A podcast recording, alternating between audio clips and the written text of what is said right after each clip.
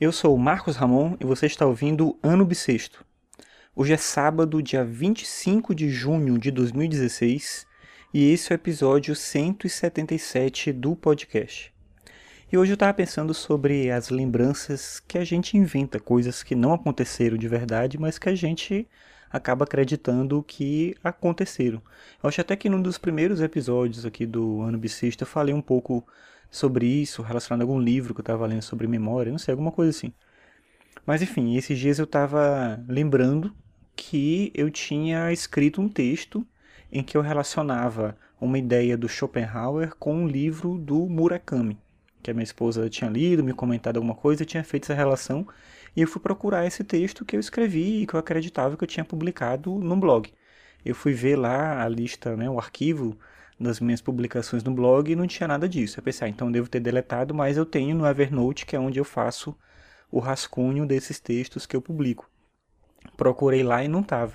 Aí eu fiquei pensando, não, peraí, isso deve estar tá no Dropbox, porque na época eu publicava blog de outro jeito e eu deixei o arquivo lá no Dropbox, procurei no Dropbox, não estava. Eu fiquei horas e horas procurando isso, procurei né, no computador todo, procurei no HD externo onde eu salvei alguns arquivos e tal, e isso não existe, não está em lugar nenhum. Então, na verdade, eu acabei me convencendo depois de que eu realmente nunca escrevi esse texto, mas eu tinha certeza absoluta, na verdade, até hoje eu estou um pouco meio confuso assim, mas eu tinha quase certeza que eu tinha escrito esse texto. Mas como eu não achei lugar nenhum, não tem nenhum rastro dele, e geralmente nisso eu sou muito organizado de guardar essas coisas, fazer backup de tudo, é, seria impossível ter escrito esse texto, ter apagado e ele ter sumido de tudo, né? Acho que eu, nem que eu queira eu consigo apagar as minhas coisas de todos os lugares para onde eu faço upload e tal.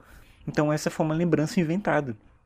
E aí eu fiquei pensando se a gente não tem outras lembranças desse tipo, que a gente não tem como comprovar, porque não é uma questão dessa de procurar um arquivo ou não, e que a gente passa a acreditar nas coisas, né? O livro, eu vou retomar isso, esse, essa ideia do livro depois com mais calma, né? Um livro que eu li que falava sobre né, a memória e essa questão da lembrança, eu discuti um pouco dessa ideia. Eu parei de ler, deixa a moto passar ali. Aqui eu moro numa avenida e tem um barulho terrível de carro, de movimentação para todo lado. Enfim, então, voltando aqui, resgatando a ideia da memória. É, o livro discute justamente isso, como parte das nossas memórias funcionam como um processo criativo, né, de invenção, de construção, é, às vezes até coletiva, né, em relação às impressões que as pessoas te passam, né, influências que as pessoas te dão, coisas que você leu, enfim. Então isso pode estar no outro nível afetivo, por exemplo, nível emocional, que vai chegar num ponto de coisas que você não pode atestar, que você não pode verificar. Como eu falei, nesse caso, eu podia verificar se eu tenho de fato esse texto ou não, se eu escrevi ele ou não, se eu tenho algum arquivo né, com esse texto em algum lugar. E como eu não encontrei, essa seria a prova de que eu nunca escrevi esse texto. Mas outras memórias, outras coisas que a gente acredita que viveu, que a gente sentiu, que a gente presenciou, talvez realmente não tenham acontecido, mas a gente não vai ter como comprovar tudo isso.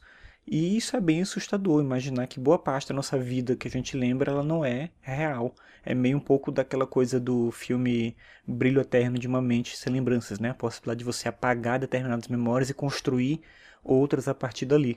De certa maneira, se realmente as memórias são um processo criativo, são uma invenção da gente, a gente acaba construindo memórias que não existem, então a gente já faz aquilo o tempo todo nosso cérebro está apagando algumas memórias e botando outras no lugar, inserindo coisas ali que são uma coxa de retalhos assim de memórias, de vivências, de leituras, de coisas que a gente sonhou, sei lá. Então, viver é de certa maneira muito mais complicado e muito mais difícil de compreender do ponto de vista da razão do que parece ser. A memória ou a não memória seria a prova cabal disso.